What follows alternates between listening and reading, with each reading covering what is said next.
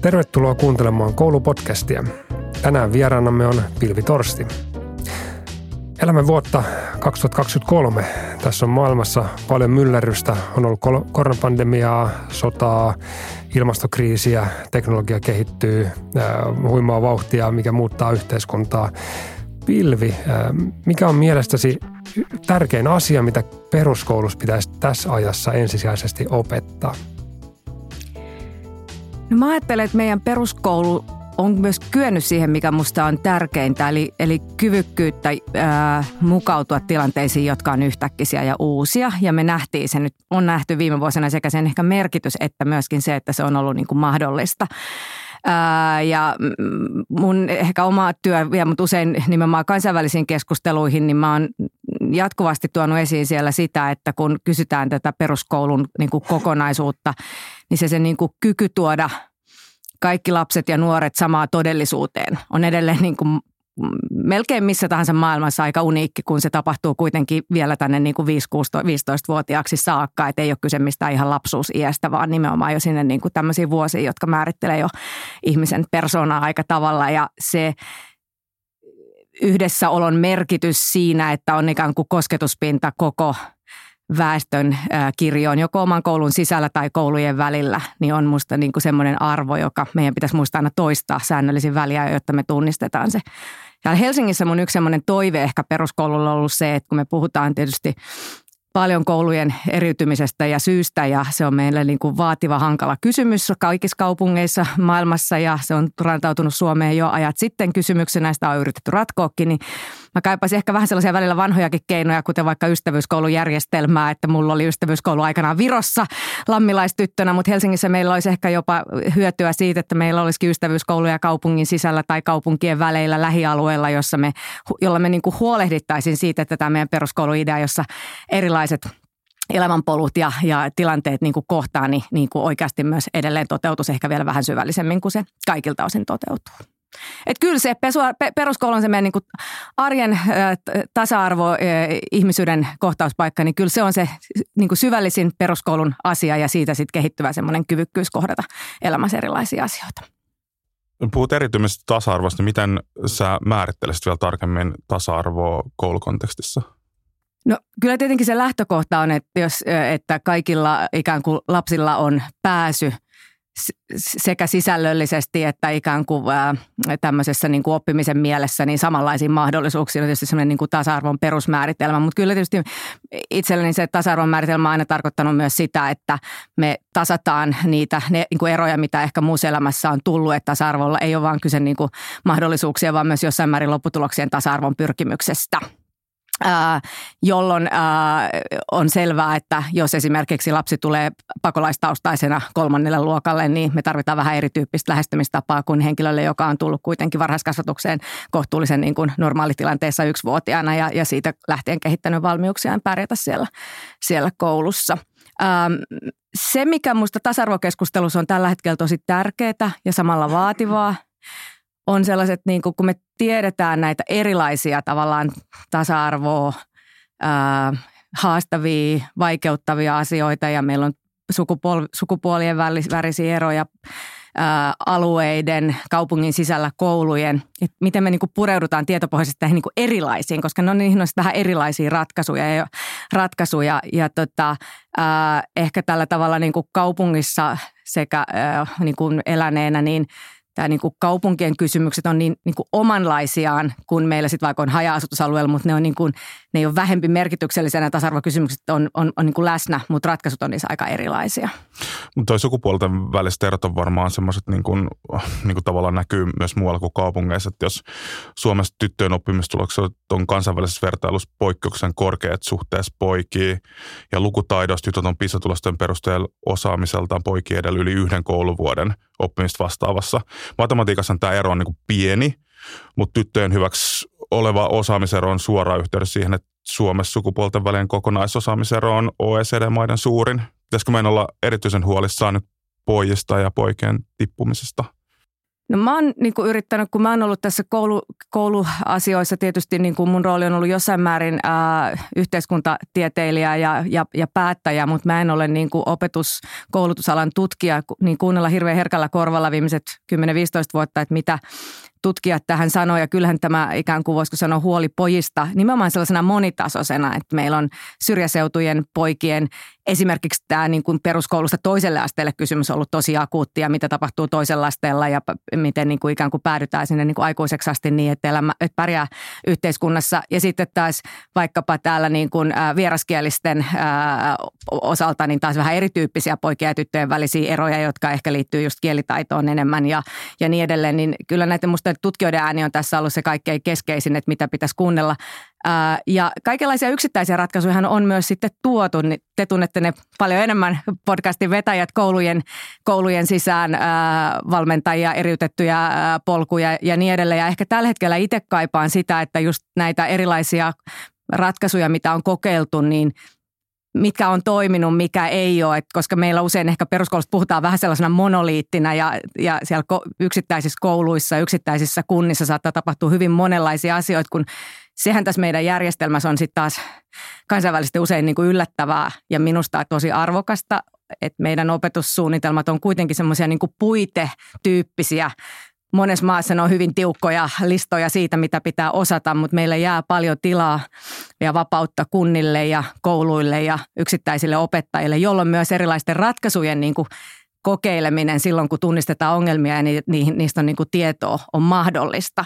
Ja musta tuntuu, että näistä ratkaisuista niin alalla aina tiedetään, sitten kuulee tavallaan ihan vähän, että jos pitää yhteyttä muutamaan kouluun, niin saattaa kuulla jonkun yksittäisen, niin aah, tämäkin toimi. Mutta se systematiikka ehkä siinä meillä ei ole niin hyvää vielä, että miten hyvät ratkaisut tai, tai toisaalta ratkaisut, jotka ei sitten niin hyvin toiminut, niin tulisi laajempaan tietoon. Ja jos olette tästä eri mieltä, niin kuulen tosi mielellä, niin mutta tämä on ehkä käsitys, mikä välillä vähän itsellä on muodostunut. Joo, siis mä oon ainakin kyllä samaa mieltä ja siis paljoltihan tämä on, niin kuin, niin kuin sanoit, niin tämä on kunta- ja kaupunkipolitiikkaa. Mutta jos mietitään niin kuin koulutuspolitiikkaa, politiikkaa tosi ylätasolla, niin mitä semmoisia ihan konkreettisia isoja, isoja juttuja sä haluaisit niin kuin muuttaa?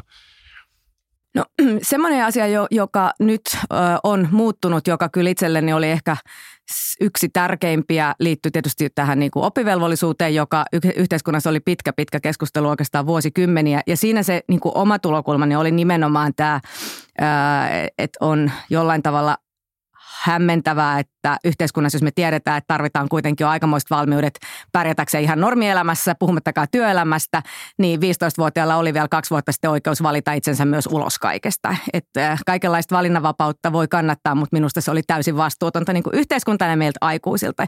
Ja mä oon siitä hirveän onnellinen, että, ja musta se on, se on niin kuin koulutuksen tasa-arvon kannalta niin kuin valtavan tärkeä kysymys, että se noin 10 prosenttia ikäluokasta, joka, josta me oikeastaan tiedetty, mitä heille tapahtui yhdeksännen luokan jälkeen. Nyt meillä on niin kuin aikuisilla ja yhteiskunnalla velvollisuus seurata ja pyrkiä siihen, että he löytävät koulutuspolun eteenpäin. Ja varsinkin nyt pandemian, kun pandemian aikana tämä tuli, tuli niin kuin vastuu siirtyi oppivelvollisuusuudistuksen myötä yhteiskunnalle ja kunnille, niin oli ehkä aika tärkeää, että en halua edes miettiä, että mitä olisi tapahtunut just sille joukolle, joka lopetti yhdeksännen luokan kaikkein niin kuin rankimpien pandemiavuosien jälkeen ja niin kuin eteenpäin. No sitten täällä niin kuin peruskoulun ja koulujen puolella, niin ehkä kaikkein eniten mä toivon sitä, että mitä, mitä pitää tehdä, että, että, Mä vierastan vastakkainasettelua, johon, johon, johon helposti itsekin on huomannut niin kuin joutuvan, osin varmaan omasta syystäni, osin tahtomattani, että meidän ää, opetushenkilöstö, niin jolle, joka nauttii suomalaisessa yhteiskunnassa aivan poikkeuksellisesta arvostusta ja syystä, niin herkästi kokee, että kun päätöspuolelle esitetään jotain, että no niin ja taas ei kukaan tiedä mitään, mitä koulussa tapahtuu. Osin ei tiedäkään ja mun mielestä se on tavallaan hirveän positiivista, että meille niin kuin vanhemmat ja päättäjät ei kuvittelekaan, että heidän pitää lähteä sorkkiin sinne kouluun kauheasti. Mehän ollaan hirveän niin kuin vähän kiinnostuneita meidän lasten koulusta ja se on positiivista, että me luotetaan siihen, että mitä siellä koulussa tehdään. Valtaosassa maita oletetaan, että vanhemmat tietävät kaikenlaiset opetussuunnitelmien yksittäiset sisällöt ja käyvät vahtimassa opettajia suunnilleen luokassa. Meillä ei ole mitään tästä ja mun mielestä sitä pitää vaalia.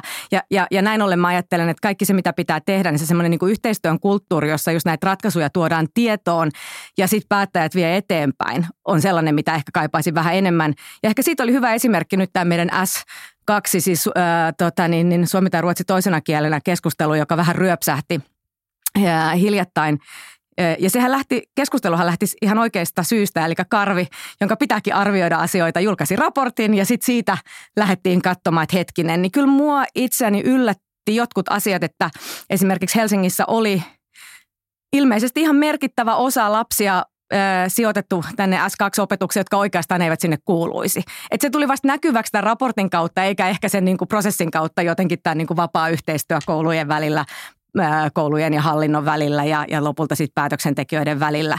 Hyvä, että tuli, mutta tietyllä tavalla toivoisin, että ne ehkä vähän nopeamminkin voisi tulla esiin. Että et, et ehkä tämän yhteistyön semmoinen niin sen hedelmällisyyden tunnistaminen ja tavallaan eteenpäin vievä ote on se, mitä mä ehkä kaipaan jossain määrin. Ja missä kaikkialla on sitten ongelmia, onko ne hallinnossa ja päättäjissä, se, se on varmaan vähän yksittäistäkin. Isossa kuvassa kuitenkin mä oon kokenut, että semmoinen niin meillä on hirveästi ihmisiä, jotka suhtautuu intohimoisesti meidän kouluun ja se on meille tosi hyödyksi yhteiskunnassa koulu on, on intohimon kohde kyllä. Voisitko luetella jotain asioita, jotka meidän peruskoulussa toimii sun mielestä tosi hyvin ja on, on toiminut myös niin kuin pidemmän aikaa? Niin kuin äh, totesin, mä yritän aina tuoda just ehkä tämän niin kuin tämmöisen kansainvälisen perspektiivin, kun se on se, missä on itse saanut vuosikymmenet työskennellä ja sieltä niin kuin katsoa, niin, niin äh, yksi – hirvittävä iso asia on tämä tietty äh, itsenäisyys ja autonomia, joka meillä syntyy tästä niin kuin rakenteesta. Että meillä niin kuin on opetussuunnitelmat, jotka ensin pyöritetään aikamoisen prosessin kautta. Ministeriö, opetushallitus, erilaiset työryhmät ja kunnat. Ja muistan edellinen opetussuunnitelma, mutta itsekin osallistuin niin kuin valtio, tota, opetus- ja kulttuuriministeriön valtiosihteerinä, äh, äitinä, kaupunginvaltuutettuna niin kuin erilaisiin keskusteluihin, niin tämä prosessi, joka sitten lopulta tuottaa lopputuleman, jossa jokainen kokee ollensa jollain tavalla osallinen, niin mun arvion mukaan tuottaa sen luottamuksen, että sitten tämä niin kuin homma ää, annetaan sinne ää, kuntien ja, ja lopulta niin kuin koulujen ja yksittäisten opettajien käsiin.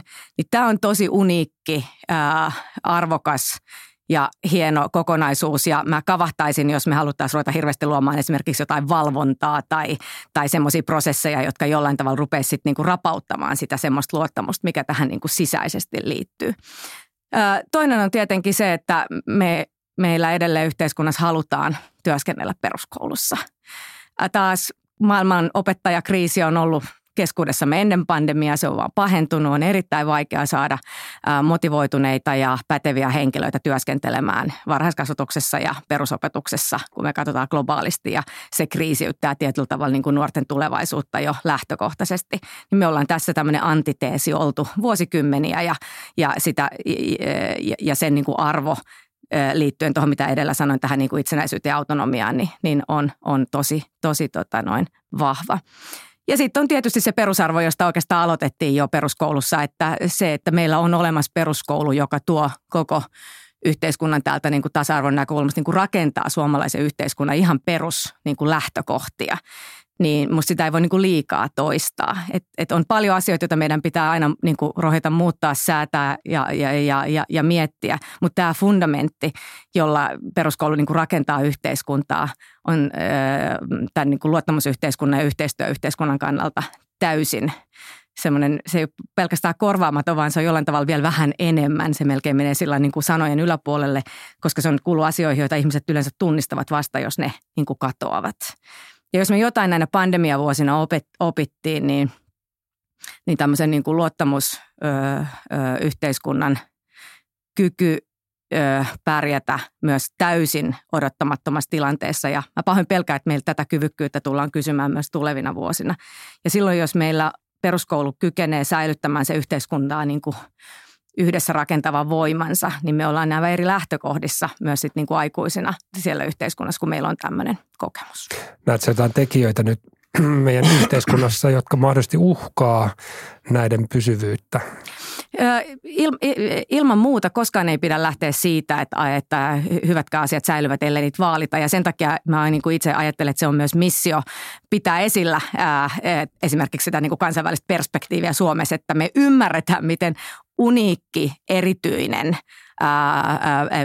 peruskoulu ihan noin niin kuin rakenteena meillä on ja myöskin sisällöllisesti, että se, että se ei ole esimerkiksi vain kuusi vuotta, että se on yhdeksän vuotta. Että se on niin aika iso ero, jos 12-vuotiaana polut eriytyy, kun ne eriytyvät 15-16-vuotiaana. Ja, ja sitten ehkä semmoisia totta kai niin kuin, Öö, mua puhutteli tässä uhkakysymyksessä ehkä joskus aikanaan, kun joku tota, opettaja sanoi, että peruskoulu oli uhattuna koko ajan 60-luvulta aina vuoteen 2001. Ja se oli aika pisatulokset. Et sen jälkeen se semmoinen niin kuin ikään kuin debatti siitä, että onko tämä ylipäänsä hyvä asia jossain määrin kuitenkin laimeni. Ja, ja sanoisin, että koko tämän 2000-luvun mm, nähdäkseni sellaista uhkakeskustelua meillä ei ole. Että meillä se perus lähtökohta siitä, että me haluamme vaalia, että tämä on todella yhteiskunnassa jaettu.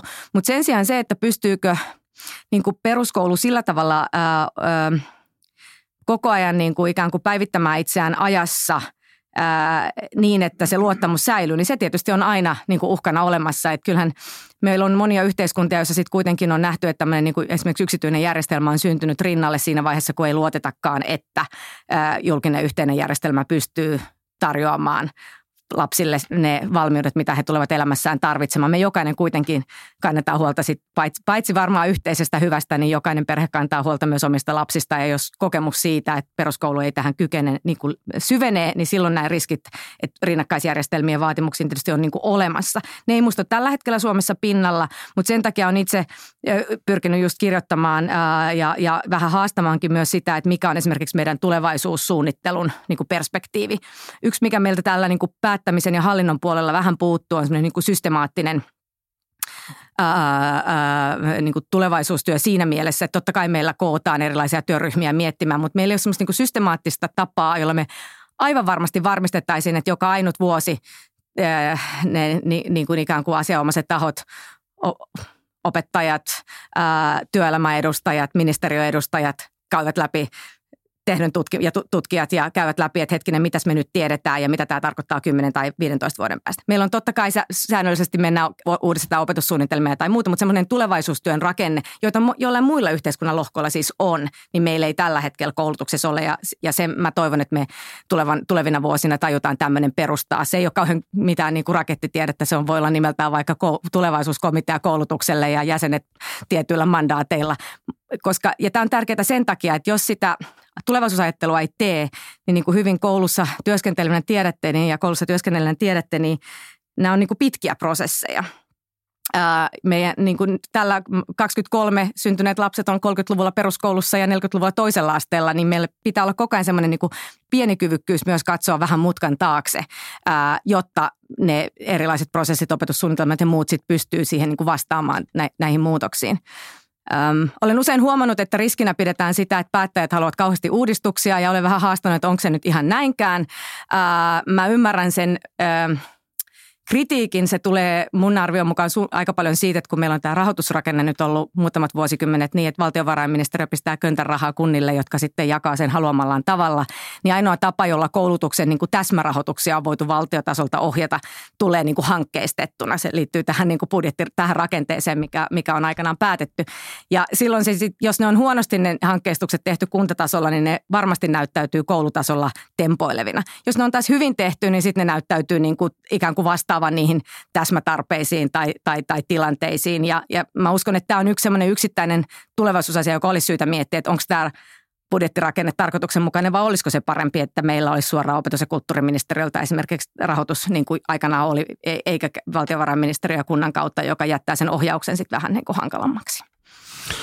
Täällä on paljon puhuttu julkisuudesta tämmöisestä niin kuin perustyön tärkeydestä ja, ja tavallaan niin kuin opetustyölle annettava, annettavasta ajasta, että näetkö, että se on, että me ollaan tietyllä tavalla jääty ehkä niin kuin, meillä on jäänyt ne tietyllä, tietyllä tavalla uudistukset niin kuin tekemättä tai semmoinen iso tulevaisuuden kuva rakentama, että me ollaan ehkä tuudittauduttu siihen PISA-tuloksiin, että hei nyt meillä on hyvä systeemi, ei muuteta tätä.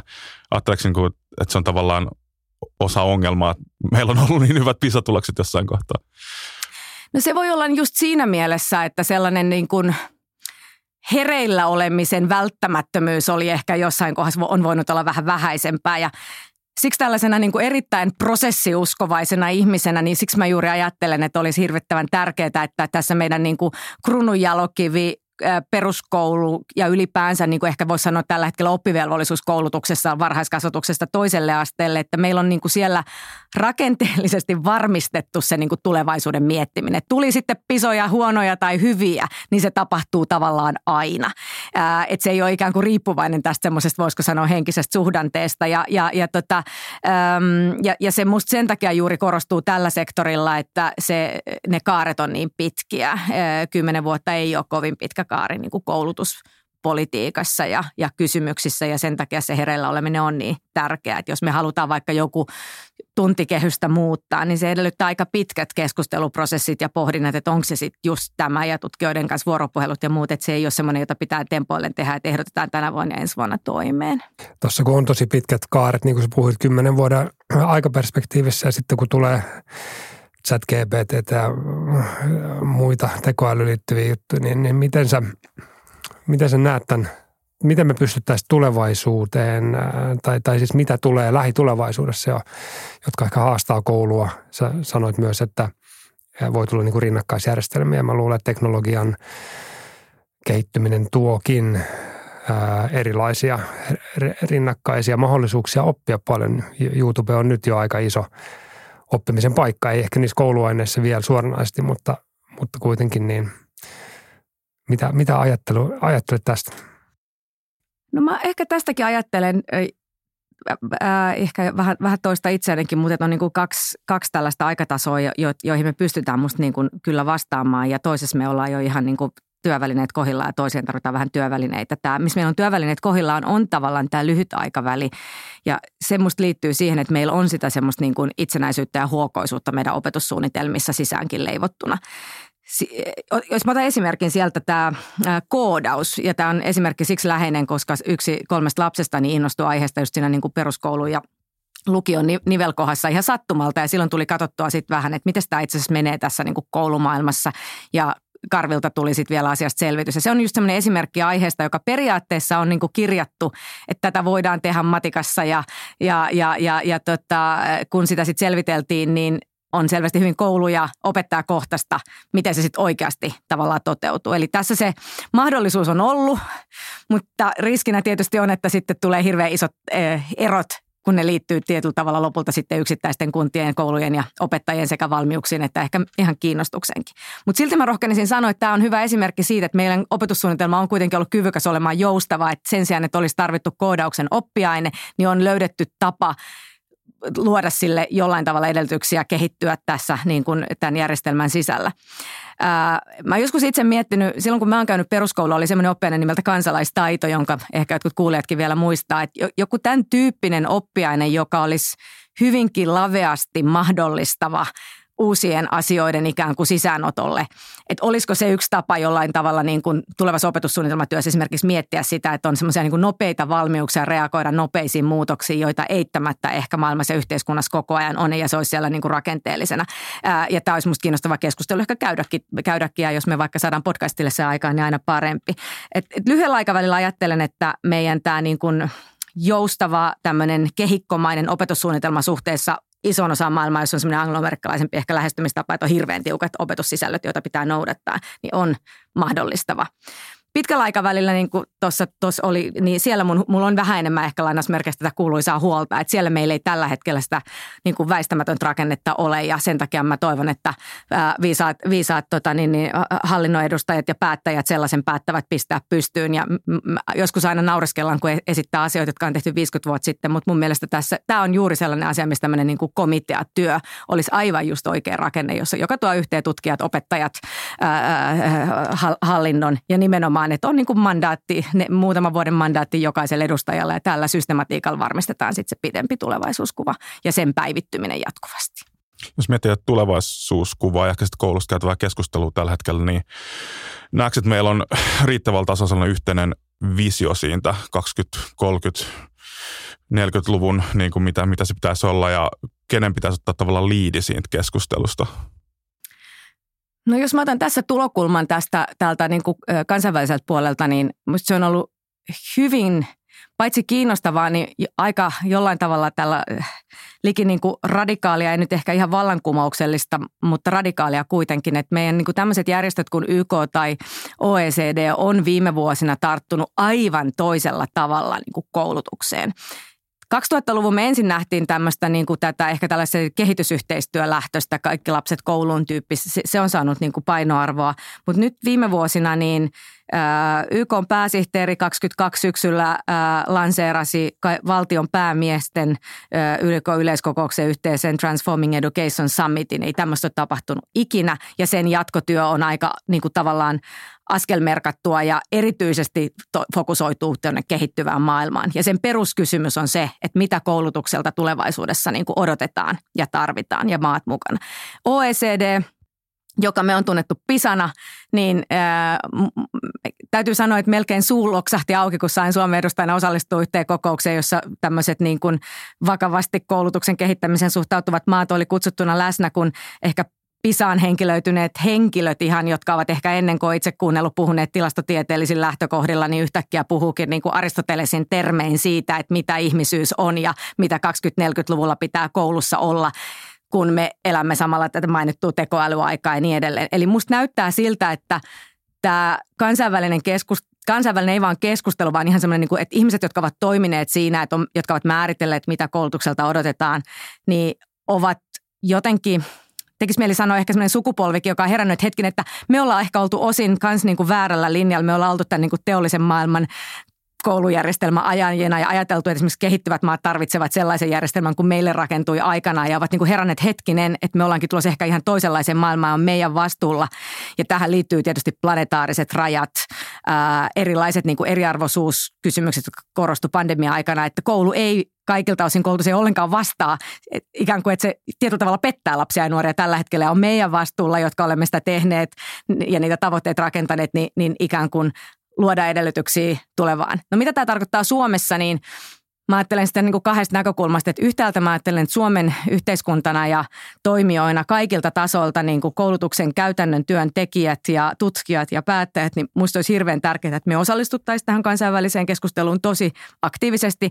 Meiltä odotetaan sitä, joka kerta me kaikki tiedämme, jotka ollaan aina saatu tämmöisessä keskustelussa olla mukana, niin, niin jos mainitsit olevasi niin kuin Suomesta, niin se on vähän niin kuin olisit sveitsiläisiä kelloja edustamassa, että sulta odotetaankin jo sit näkemyksellisyyttä ja toisaalta sillä näkemyksellä on painoarvoa. Ja kun meillä on aika paljon annettavaa täällä meidän niin kuin, ää, kokemuksilla, mitä meillä on tämmöisestä niin kuin tasa-arvoisesta mahdollistavasta koulutuksesta.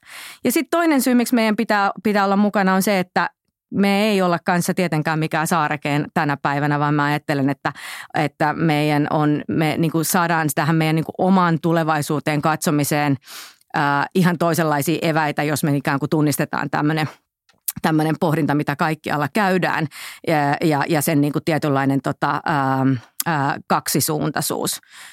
Mä oon tässä sillä aika optimisti ää, sen takia, että tässä, että mi- miten, aina kysytään, että miten Suomen, miten meidän koulun käy, niin meillä on paljon semmoisia ulottuvuuksia, jotka nyt niin kuin nousee muualla, siis sosioekonomisten, sosioemotionaalisten taitojen ja ylipäänsä tämmöinen laajan ihmiskuvan ää, ää, niin kuin käsitys, jossa, jossa nähdään niin kuin se laajat taidot tavoitteena.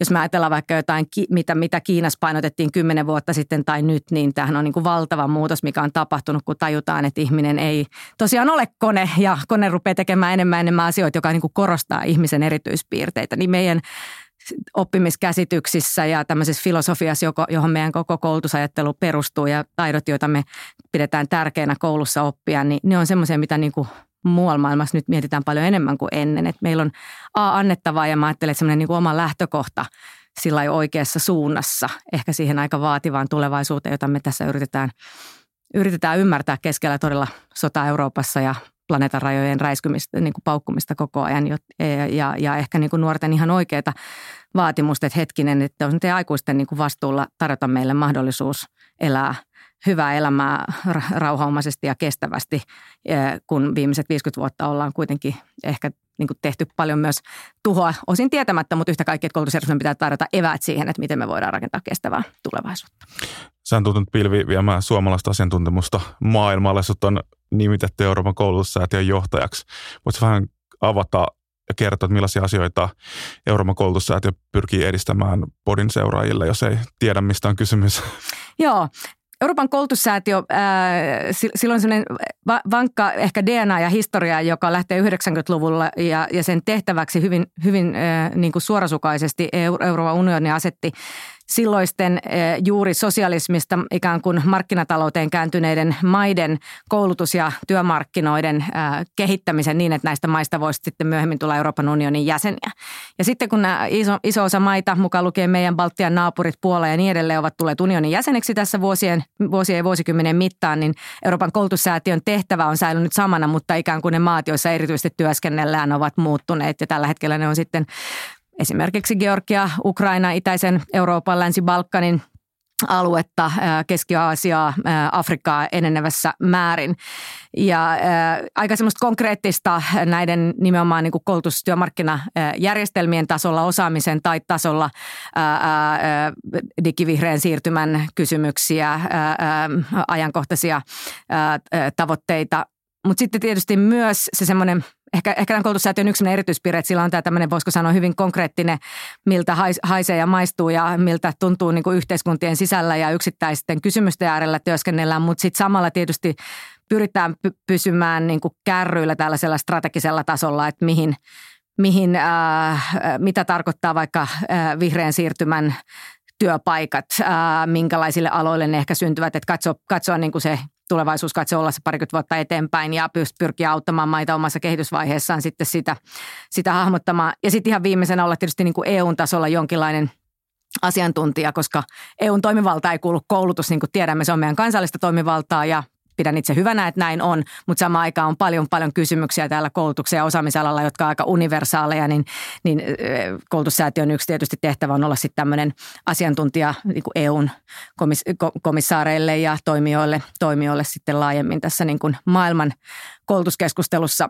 Ja siinä on ehkä hyvä todeta, että kun me puhutaan globaaleista koulutushankkeista kehitysyhteistyön näkökulmasta tai, tai, tai laajemmin OECD ja YK-kehyksessä, niin kun keskusteltiin, niin EU on mm, suurin rahoittaja kaikessa maailmassa kehitysyhteistyössä koulutuksen saralla ja, ja niin kuin tosi merkittävä toimija.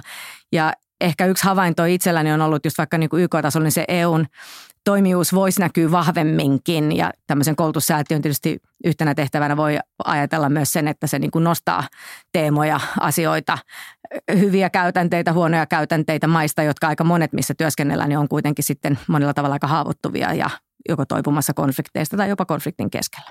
Sä mainitsit hyvistä käytänteistä äsken ja, ja olet myös sanonut, että Suomessa on hyvin uniikki systeemi globaalilla tasolla, mutta mitä sä näet, että mitä me voitaisiin oppia muista maista? Onko jotain myös ihan konkreettisia esimerkkejä, mitä sinulle tulee mieleen, että voitaisiin hyödyntää joskus tulevaisuudesta jopa nyt? Joo, yksi on oikein lempi tämänhetkinen äh, ajatus, jota toivoisin, että me nähtäisiin kymmenes vuodessa tulevan todeksi suomalaisessa koulussa. Liittyy, äh, alun perin on syntynyt osana, osana tuota, niin, niin, äh, tämmöisiä United World College-kouluja, joissa on saanut itsekin olla mukana lukiotasolla ja IB-tutkintoa. Ja se on tämmöinen ähm, social service nimellä kulkeva kaikille ikään kuin pakollinen viikko- tai kuukausitasolla toteutuva, ei niin kuin oppiaine, vaan kouluyhteyteen kuuluva, jos sitä nyt sitten voi sanoa vähän niin kuin vapaaehtoistoiminnan muodoksi. Ja miksi mä ajattelen, että tämä olisi tässä ajassa just hirveän arvokas ää, niin Suomessa kuin monessa muussakin paikassa, että me paljon mietitään – toisaalta semmoista niin kuin yhteiskunnallista sisäistä eheyttä, väestöryhmien välisiä yhteyksiä, sukupolvien välisiä yhteyksiä, tämmöistä solidaarisuutta, niin tämmöinen vapaaehtoistyö tämmöisen social servicing kautta, ja sanon kohta, mitä se käytännössä voi esimerkiksi olla, niin on hirveän helppo tapa sellaista jotenkään ikään kuin ruokkia nuorille, etenkin Suomessa, jossa kuitenkin esimerkiksi järjestöjen, kolmannen sektorin järjestöt on ollut aina varsin niin kuin laaja toimijakunta. Tämmöinen social service on paitsi IB-kouluissa toteutettu, niin myös Singaporen koulujärjestelmässä viimeisen ehkä kymmenen vuoden aikana ää, eli kaikki koululaiset tekevät niin kuin vähän itse valitsemia tämmöisiä yhteistyöprojekteja, jotka voivat liittyä oman ympäristön siisteyteen tai vanhustenhuoltoon tai niin edelleen. Ja mulla on itselläni ollut mahdollisuus tehdä aikanaan IB-tutkinto tämmöisessä United World Collegeissa, niin esimerkiksi mun social service oli viikoittainen ää, vierailu aikuisten lievästi kehitysvammaisten ää, päiväkeskuksessa niin kuin ohjaamassa aktiviteetteja. Ja voin sanoa, että 17-19-vuotiaan maailmankuvan niin kuin todella paljon vaikuttava, koska tämmöiseen väestöryhmään ei muuten normaalielämässään olisi törmännyt. Ja vastaavasti silloin tehtiin töitä pakolais, pakolaisleireillä. Eli tämä olisi ehkä yksi sellainen niin kuin ulottuvuus, että miten konkreettisesti mä ajattelisin, että mitä voisi katsoa tällaisesta, minkälaisia ideoita voi saada silloin, kun työskennellään yhdessä. Sitten ehkä toinen, mitä mä ajattelen, että aina saa niin kuin semmoista klassiset keskusteluthan käydään usein luokkakoosta, ja e, erilaiset, että kuinka paljon just esimerkiksi eriytetään, kuinka paljon tehdään kaikkea yhdessä, niin, niin, niin yleensä aina kun näkee jotenkin, että miten joku tehdään jossain muualla, niin se harvoin jättää jotenkin kylmäksi. Että joko se saa ehkä jopa ylpeämmäksi omastaan, tai sitten se saa näkemään, että okei, no tässä me voitaisiin kyllä ihan tosiaan tehdä tämä toisinkin, ja ne voi olla sitä aika arkisiakin asioita. Ehkä yksi tulee mieleen semmoinen, mikä musta Yhdysvalloissa oli kiinnostava joskus ää, ää, tuolla Portland Oregonin alueella semmoinen, äh, niin kuin, siitä me puhuttiin silloin Ritva Vilesen kanssa, joka silloin oli Helsingin koulutuspuolesta vastaava apulaiskaupunginjohtaja, että voitaisiko me saada meidän arkkitehtuuri jotain ideoita kouluihin, kun äh, siellä oli mm, tämmöisissä kouluissa, joissa oli niin kuin eri, jos me nyt sanotte, käyttäisiin Suomessa sitä sanaa, että erittäin niin kuin tämmöisen, voisiko sanoa vaikean alueen, sosioekonomisesti niin kuin vaikeana pidetyn alueen koulu, mutta me puhutaan amerikkalaisessa kontekstissa, se tarkoittaa vielä vähän eri asioita niin siinä oli luotu semmoinen keskelle koulua sellainen, tota, voisiko sanoa niin kuin sisälle lasikuutio, jonka nimi oli joku, oliko se nyt y- yhteisö ja vanhempien huone, mutta idea, idea oli se, että ää, lasten vanhemmat, jotka monet oli maahanmuuttajayhteisöistä ja, ja kielitaitopulmien kanssa kamppaili, niin sai tulla sinne tekemään esimerkiksi työhakemuksia luke, tai lukemaan lehtiä tai näin edelleen. Ja sillä oli kaksitainen idea. Toisaalta, että näitä vanhempia sitten siellä koulun siellä pikkusen autettiin ehkä siinä alkuvaiheessa, kun he olivat just tulleet – vaikkapa pakolaistaustalla yhteiskuntaa niin kuin eteenpäin. Mutta heillä oli myöskin semmoista yhteisöä ja vähän ehkä turvallisuuttakin, kun he olivat läsnä aikuisena keskellä siellä lasikuutioissa. Että kyllä se, se vähän vähensi ilmeisesti ihan niin kuin väkivaltaa ensin ja sitten se rupesi tuottamaan kaikenlaista vielä, vielä hyvää.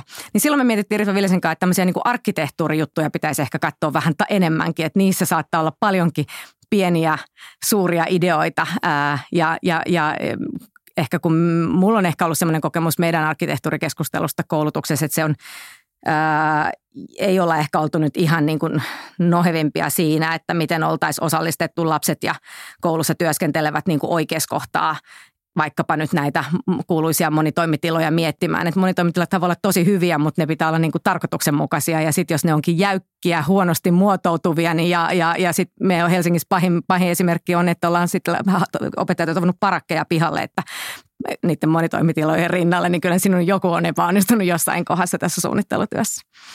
Mä haluaisin kysyä noista verkostoista vielä itse huomannut, kun on mukana semmoisessa Global Leadership-verkostossa, missä on tota koulutusjohtajia ympäri maailmaa, että miten niin kuin silmiä avaamaan. Ja nyt kun sä kerroit muutamia esimerkkejä, niin vau, mitä niin kuin hienoja juttuja tapahtuu maailmalla, niin maailmalla on varmaan paljon niin kuin verkostoja. Näetkö, että me ollaan riittävällä tavalla mukana niissä verkostoissa? Pitäisikö meillä on enemmän niin kuin pyrkiä mukaan maailmanlaisiin verkostoihin?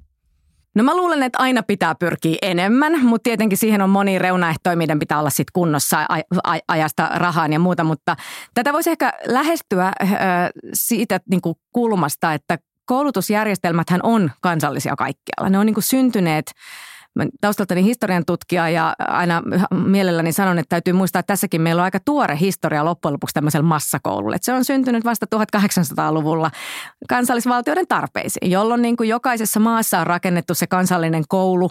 Ja ehkä vähän yllättävästi kin voisi ajatella, että se on säilynyt niin muuttumattomana, että kun kehittyvät maat ovat itsenäistyneet sitten siirtomaahallinnosta, niin kaikki ovat rakentaneet hyvin niin kuin samantapaisesti kansalliset koulujärjestelmät, joka sitten tarkoittaa sitä, että valtaosa koulutussektorilla työskentelevistä ihmistä niin Suomessa kuin maailmallakin on tottunut työskentelemään siinä kansallisessa, niin kuin kansallisen katsojan alla ja kansallisessa kontekstissa, jolloin nämä kansainväliset, eurooppalaiset tai globaalit yhteistyöverkostot niin kuin ovat ikään kuin sitten tietynlainen – ehkä aika uusi asia sitten kuitenkin ja, ja lisä.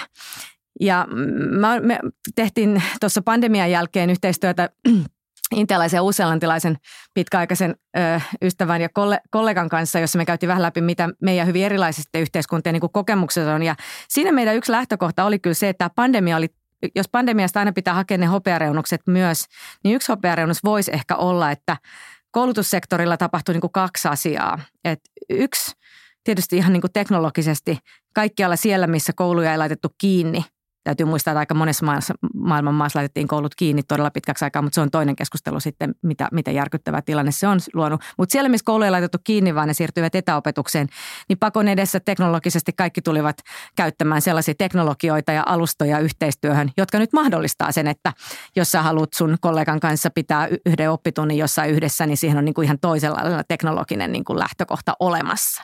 Ja sitten toinen oli, että kun, kun ö, kaikkialla – koulut joutuivat juuri saman kysymyksen eteen tämän pandemian takia yhtä aikaa, niin ehkä ekan kerran syntyi vähän laajemmin sinne kansallisten järjestelmien sisällä työskentelevien ihmisten niin kuin kokemusmaailma, että hetkinen, meillä onkin tällainen globaali verkosto, meillä onkin aika samoja kysymyksiä, että olin mä sitten maaseudulla Suomessa tai suurkaupungissa latinalaisessa Amerikassa, niin mulla on niin kuin, mä kamppailen näiden niin kuin samojen asioiden kanssa. Ja näin ollen se semmoinen ehkä – ehkä niin kuin valmius, semmoinen tietty ehkä henkinen kokemus siitä, että voitaisiin vaihtaa kokemuksia, niin on nyt paljon enemmän olemassa yhdessä näiden teknologisten valmiuksien kanssa. Että mun mielestä tämä on asia, johon kyllä ää, kannattaa tarttua ja, ja ehkä raivata just sitä aikaa, tilaa ja resurs, niin kuin taloudellisiakin resursseja.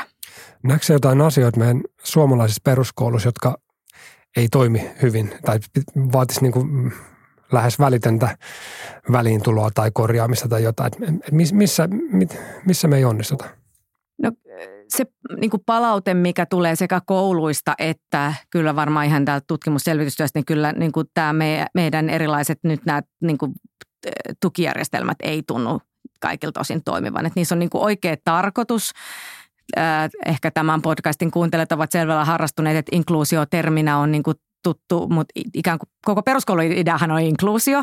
Ja mua on itseäni siis kiusannut keskustelu hirveästi, että onko nyt inkluusio epäonnistunut, niin silloinhan me sanottaisiin tavallaan, että peruskoulu on epäonnistunut, mutta usein sillä viitataan siihen, että inkluusio on niin kuin välineenä erilaiset tuen muodot erilaisia, e, erilaisille niin kuin lapsille ja nuorille erilaisiin tarpeisiin, että ne ei tällä hetkellä kaikilta osin ollenkaan toimi. Ja sitten mun osaaminen ei riitä sanomaan, että kuinka paljon on kyse rahasta, kuinka paljon on niin kuin kyse kuntien erilaista tavoista toteuttaa esimerkiksi hallinnollista byrokratiaa, että ollaanko me laitettu ihan itse sellaista byrokratiaa, mitä kukaan ei esimerkiksi vaadi, joka sitten kuormittaa tavallaan e-, enemmän, niin kuin byrokratia kuormittaa enemmän opettajia kuin se tavallaan tuki, mikä sen seurauksena sitten sinne luokkahuoneeseen asti ehtii.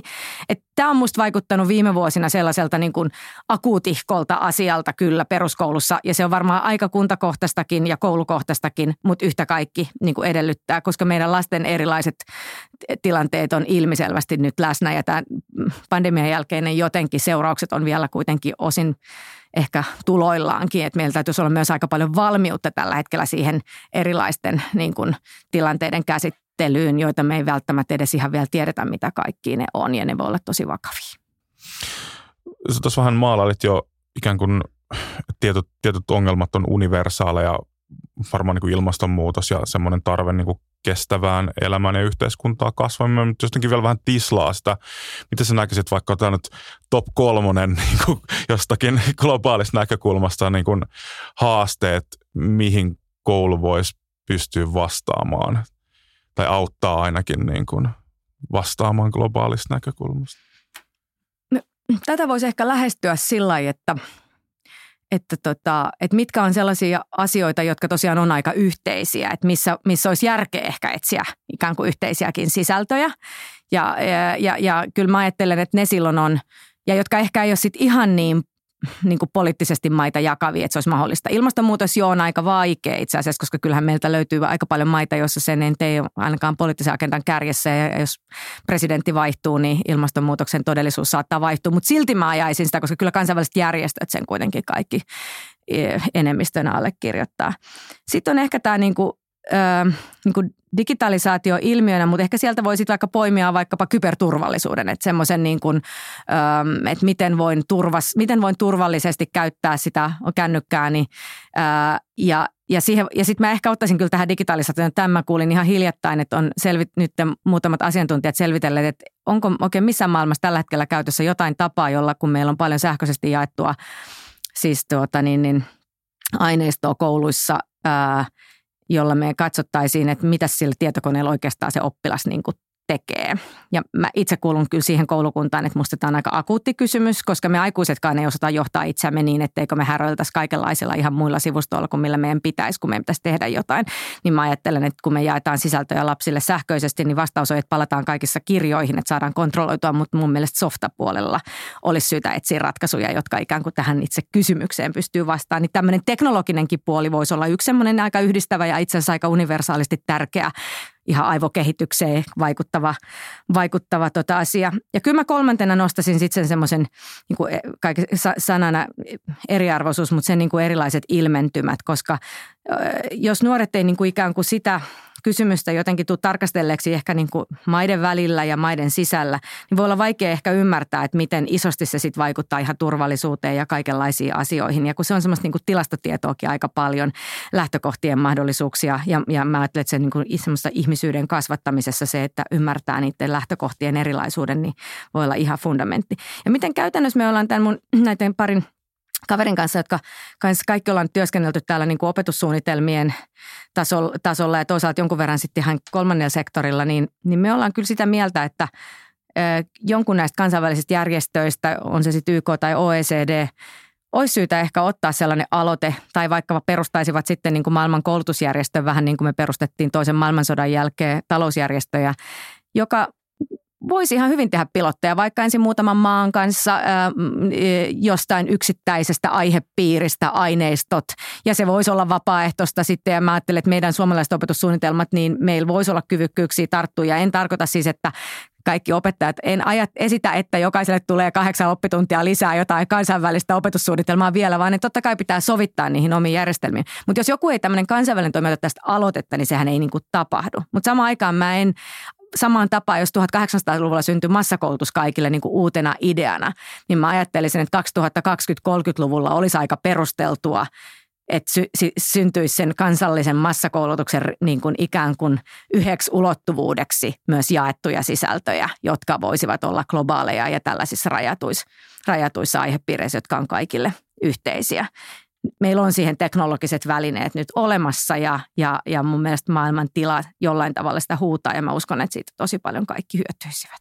Niin jos miettii nykyisiä oppiaineita, niin kuin nämä kovat tieteet, matikka, fysiikka, ne on aika globaaleja ja jaettuja, että meillä on niin kuin sama, sama ajatus, että nyt eh, ehkä just mitä kuvaat, että kun maailma muuttuu, niin miten me vastataan siihen muutokseen, mm. että miten me pystytään ole siinä mukana, että mm. et, et, tota, tarvitaan muitakin sisältöjä kouluun. Joo, ja sitten mä oon ehkä yllättänyt se, että vaikka tämä mainittu IB-tutkinto, jonka mä itse tehnyt 90-luvulla, jolloin se oli vielä aika pieni, ei, ei niin kauhean laajasti maailmassa levinnyt, mutta joka on sitten räjähdysmäisesti levinnyt. Totta kai pitkälti kalliisiin yksityiskouluihin, mutta myös tämmöisiin niin kuin kolmannen sektorin ja meidän Suomessa julkisissa, taitaa olla parikymmentä kouluja, jotka opettaa IBtä ihan osana julkista järjestelmää, niin vaikka siellä on niin kuin sama opetusohjelma – suomalaisessa IB-koulussa ja samat kokeet kuin intialaisessa tai Sierra Leonelaisessa, niin sellaista ö, yhteistyötä, jossa vaikka otettaisiin vaan yhteys ja piettäisiin silloin täällä joku oppitunti yhdessä, niin sellaista sinne järjestelmän sisälle edelleenkään ei ole syntynyt. Se on musta melkein yllättävää ja jopa vähän hämmentävää. Ja sen takia mä uskon siihen, että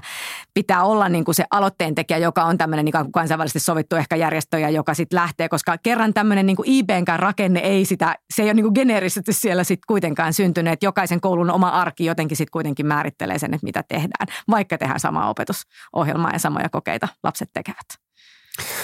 Tuossa tota, sä oot puhunut massakoulutuksen äh, syntymisestä 1800-luvulla ja nyt kun me ollaan 2020-luvulla, meillä on historian taakka on, on vahva. Jos sä saisit lähteä perustaa jonkinlaista koulujärjestelmää ilman historian painolastia, niin mitä elementtejä sä poimisit siihen? Um, yksi, jos mä aloitan tällaisesta esimerkistä, että yksi mikä muuhun on tehnyt tosi ison vaikutuksen viime vuosina on ollut, mä oon nyt jo maininnut muutaman kerran Intia, mutta se, ja se on osin varmaan siksi, että, että mulla on siellä hyvä ystävä, joka on tehnyt upeata työtä 20 vuotta lasten ja nuorten parissa By the way, hän muuten inspiroitui ollessaan hän oli 20 opiskelijana Oulussa. Se muutti hänen maailmankuvansa siinä määrin, että hän päätti käyttää elämänsä Intiassa koulutuksen ja lasten ja nuorten hyväksi. Mutta mitä siellä yksi, mitä ne, he ovat tehneet, nyt ehkä muutaman, ehkä kuuden osavaltion tasolla – se on ehkä vähän intialainen tämä otsikko, oh, tota, happiness curriculum, on, onnellisuus, opetussuunnitelma, mutta sen idea on ollut se, että on mietitty, että huomattiin, että monet, varsinkin köyhien alueiden kouluissa, niin opettajat ja oppilaat suhtautuvat itsensä tosi niin kuin kielteisesti. Oppi, oppi, oppilailla oli hyvin niin kuin kielteinen käsitys omasta kyvystään oppia ja opettajilla oli hyvin kielteinen käsitys sekä omasta työstään että omista oppilaistaan. Ja yritettiin miettiä, että miten tähän pääsisi niin kuin kiinni. Ja se esimerkki, joka mua ehkä joskus puhutteli eniten, että oli niin kuin vaikka yksi lapsi, joka oli joka aamu myöhässä ja sitten se laitettiin aina käytävään, koska se oli myöhässä. Ja sitten ruvettiin selvittää, että miksi se oli myöhässä. Niin se oli siksi myöhässä, että se auttoi äitiä sisarusten kanssa siellä slummissa aamulla niin kuin aamu, aamutoimissa ja perheessä ei ollut kelloa. Niin sitten se yritti itse aina arvioida, että milloin pitäisi lähteä ja se meni pikkusen pieleen. Ja se siis yritti tulla kouluun ajoissa ja sitten se rangaisti laittamalla se käytävään. Niin kun opettajakin tajus tämän, niin sitten hänellä annettiin kello ja tämä niin ratkesi. Mutta tämä happiness curriculum on niin kuin pyrkinyt siihen, että jokainen op, ensimmäinen oppitunti päivässä on sellainen, että se niin kuin virittää niin opettajat kuin oppilaat siihen, että – meillä on täällä hyvä olla, me kunnioitetaan toisiamme ja ennen muuta ehkä itseämme. Ja kun mä tätä kuuntelin ja sitä tietopohjaa, mikä siihen ensin rakennettiin ja niitä keinoja, kun se on tosiaan sitten viety systemaattisesti osavaltiotasolla. Ja kun meillä on sama aika ollut kouluviihtyvyys viihtyvyys ja kiusaamiskysymykset pinnalla tosi pitkään ja semmoisia hirveän vaikeasti ratkaistaviksi myös todettuja. Ää, monenlaisia kiva koulujuttuja on tehty ja monet on, varma, monet on varmaan auttaneetkin, niin mä jäin kyllä miettimään, että – olisiko meillä tehtävissä tässä jotain, niin kun sun kysymys oli, että mikä olisi sellainen, niin kuin, että mihin, jos ei olisi historian painolastia, niin, niin tämä olisi semmoinen, mihin mä keskittyisin tosi paljon niin kuin semmoisena fundamenttina, että mikä tuottaa sen, että ihmisestä on niin kuin hyvä mennä johonkin ja hyvä olla jossain ja se kokee niin kuin luottamusta itseensä ja toisiinsa. Koska tämä tuntuu olevan kuitenkin kysymys, joka meillä tulee. Sehän taas kerran ei pidä yleistää, että valtaosa meidän peruskoululaisista kaikissa kyselyissä voi hyvin, mutta yllättävän isolla osalla on itsetunnon tai kiusaamisen kanssa kysymyksiä. Niin sen takia musta se on ehkä se semmoinen, ja, ja, ja se voi olla, että se tämmöinen toiminnallinen, Ilkka Taipale aina puhuu, että meidän pitäisi edelleen osata kaikkien vähän istuttaa perunoita. Ja mä oon tavallaan siitä samaa mieltä, että mä uskon, että tämä käytännössä se tarkoittaa sitä, että me ehkä saatettaisiin kaivata ihan vähän semmoisia semmoisia hetkiä tänne meidän kouluun, jossa me ollaan jotenkin tekemässä jotain semmoista käytännöllistä, joka on kaikille niin kuin tavallaan ikään kuin samaa ja joka meiltä on saattanut vaan niin kuin vähän unohtua, ei historian painolastin takia, vaan sen takia, että jossain vaiheessa ei tuntunut yhtään relevantilta, että kaikki tekee käsillä jotain, koska näytti, että yhteiskunta menee vaan tämmöiseksi tietopohjaksi. Mutta me ollaan ehkä tultu nyt vähän takaisin ymmärtämään, että osa ihmisyyttä on osata yhtäältä kasvattaa vaikka vähän, vähän perunoitakin ja toisaalta ajatella hyvin monimutkaisen järjestelmien kautta ja ymmärtää vaikka vähän tekoälyäkin. Niin jotain, jotain tämän tyyppistä mä varmaan äh, haluaisin painottaa siinä. Mutta kyllä se fundamentti meidän lähtökohta, että kaikki tulevat niin kuin, kaikki ovat jotenkin sam- samassa yhteisessä todellisuudessa, niin, niin, niin sen äh, ja sitten tämän tämmöisen sosio- äh, emotionaalisten taitojen painotus, jota me ollaan vuosikymmenien saatossa kuitenkin niin paljon painotettu, niin sitä mä en muuttaisi. Et paljon olisi säilytettävää, ei tarvitsisi niinku, ei tarvi, mutta mut painopisteitä tämmöisiä. Hyvinvointi on, on tosiaan tärkeä teema ja, ja ei ole mairittelevia ne kaikki tutkimustulokset viime aikoina, että miten meidän nuoret voi. Mitä sä näet meidän joko yhteiskunnassa tai koulussa jotain systemaattisia rakenteita, jotka tehtailee ää, huonovointisuutta tai eriarvoisuutta? Eriarvoisuutta tuossa jo jonkun verran purettiinkin, että tietysti niin eriarvoisuus on vähän muuttanut muuttanut muotoaan. Sitä on, eh, muotoaan joitakin eriarvoisuuksien piirteitä on niinku pystytty ratkomaan, mutta sitten on syntynyt ikään kuin uusia ää, ja, ja ehkä sellainen niin kuin eriarvoisuuden puolella, niin se on aika puhuttelevaa, kun me puhutaan tämmöistä niin kuin ylisukupolvisesta kokemuksesta, että jos vaikka omassa perheessä on jotenkin kokenut, että sillä, että joku on käynyt koulussa, ei ollut mitään merkitystä tai esimerkiksi ei ole välittänyt kokemusta kenestäkään, joka olisi käynyt töissä, niin, niin se kokemus on jo sitten niin syvällä siellä tietyllä tavalla, että minkälainen maailma on ja miten se ei jotenkin luo mahdollisuuksia. Ja tämä on ehkä kuitenkin, tämä on tämmöinen niin kuin kaupunkien ilmiö, jota ehkä maaseutumaisemmassa kulttuurissa ei aiemmin aiemmin ää, ää, ää, tavallaan ollut. Et, ja, ja sen takia se, että lapsilla on ää, koulun ja koulun, mm, nyt ollaan rakennettu tätä, että kaikilla lapsilla vähintään yksi harrastusmallia ja mä oon pitänyt sitä just ehkä sen takia tärkeänä, että jokaisen elämään tulisi semmoisia niin esimerkkejä aikuisista, jotka esimerkiksi käyvät töissä tai välittävät minusta meillä on paljon tutkimusta, että yksi sellainen aikuinen riittää ja saattaa niin kuin muuttaa elämän, niin sen takia se, että, että koulu, niin kuin meidän järjestelmä pystyisi tarjoamaan rakenteen, jossa jokaiselle lapselle sellainen mahdollisuus tulisi, että muutama aikuinen siinä ympärillä on ja jostain tulee sellainen, joka, joka muodostuu sillä tavalla tärkeäksi ja, ja, ja, ja läheiseksi. Eli, eli yksi rakenne, mikä ehdottomasti tätä niin kuin sekä ehkä sitä eriarvoisuuden että pahoinvoinnin, niin, niin, niin tuottaa on tämmöiset tietty kaupunkiseutujen perheiden yksinäisyys ja, ja jos, jos tavallaan ne, niin kuin huono-osaisuus on eri syistä sairauksien, päihteiden, mitä ikinä ne onkaan kasautunut, niin, niin se saattaa jättää nuoren sitten jo tosi semmoisen kehään, joka, joka pitää pystyä murtamaan ja siinä, siinä se, että on niitä erilaisia aikuisia ja harrastusmahdollisuuksia ja muita, niin, niin ajattelen, että on avainasemassa. No sitten toinen kysymys varmaan, niin kuin, kun me katsotaan nuoria, ja mäkin olen yrittänyt sitä aina pitää yrittää lukea tutkimusta ja sitten äh, tota, jutella yksittäisten esimerkkien kautta, niin Musta hirveän vaikea kysymys tällä hetkellä vastata on, että on, ollaanko me luotu yhteiskunta, jossa sit odotteet ovat sellaisia, että ne musertavat ennen kuin ikään kuin pitäisi. Ähm, ja mä luulen, että jossain määrin näin on. Mulla oli itsellä mahdollisuus olla viime vuonna muutama kuukausi äh, virkavapaalla ja kir- vähän kirjoitusvapaalla. Ja yksi sellainen sanapari, jota – aika paljon mietin parin kirjan inspiroimana oli e-, ego ja minuus. Ja ego on se, joka toimii tämmöisessä maailmassa, missä suoritetaan asioita, eikö niin, että meillä on deadlineja ja läksyjä koulussa ja niin edelleen. Pitää niin kuin hoitaa hommat ja mielellään mahdollisimman hyvin.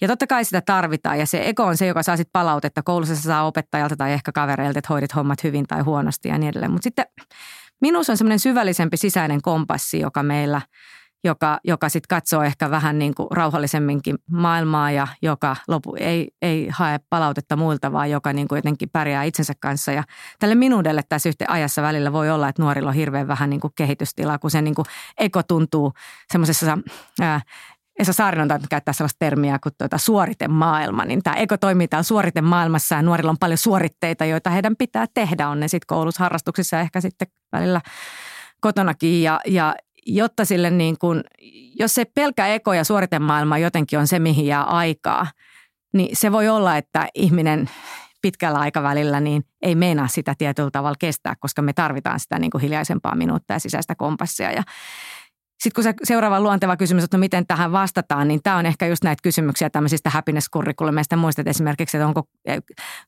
on, onko koulun sisällä mahdollista luoda hetkiä, että nyt voi niin kuin ikään kuin hengittää syvää ja palauttaa itsensä tähän hetkeen. Mehän tiedetään loppujen lopuksi on aika yksinkertaisiakin keinoja, joilla saa rauhoitettua omaa mieltään ja muuta, vai että mennäänkö me koko ajan niin kuin suorituksesta seuraavaan. Öm, ja tuossa nopeasti sivuttiin tätä niin kuin digitalisaatio ja laitteita, jossa keskustelussa musta nyt vielä on ollut välillä vähän silleen – tuntuu, että helposti menee julkisessa keskustelussa läpi just, että no niin, ja kielletään kännykät tai laitetaan ruutuajat, jotka on jotenkin kauhean semmoisia yksinkertaistettuja tapoja ajatella, mutta ehkä mä sitä ajattelen, että meidän pitäisi aikuisina ja lapsina kaikilla olla niin kuin semmoista aikaa, jota me voidaan käyttää ää, rauhallisesti johonkin asian syventymiseen – ja kertokaa se aikuinen, jolle annetaan esimerkiksi sähköisessä muodossa kirja, jos, ei, jos se on semmoisen laitteella, jos on pääsy internettiin, joka esimerkiksi kaksi tuntia pystyy keskittyneesti keskittyy siihen kirjaan. Sen sijaan, jos on lukulaite, jossa ei ole pääsyä johonkin muualle, niin se tapahtuu hyvinkin. Niin tämmöisiä aika käytännöllisiä asioita. Mä ajattelen, että meidän kyllä nyt tällä digitalisaatio ehkä laitepuoleltaan hyvinvoinnin niin kuin yhteydessä pitää miettiä ja hakea ratkaisuja. Paljon hienoja asioita. Ollaanko me Jouni tyytyväisiä tähän vai onko sulla joku akuutti pikainen juttu vielä mielessä? No mun mielestä oli kyllä niin jotenkin tiivistävä ja hyvä, hyvä tiivist, tiivistys tähän loppuun. Että. Joo, Kiitos paljon vierailusta, Pilvi Torsti. Kiitos paljon. Kiitos ja ki- kaikille koulutuksen ala ihmisille hirveästi tsemppiä. Mä kaikki uskomme kaiketi siihen, että koulutus muuttaa maailmaa, mutta se on hirveän pitkäjänteistä tekemistä. Ja nuorille tietysti tsemppiä.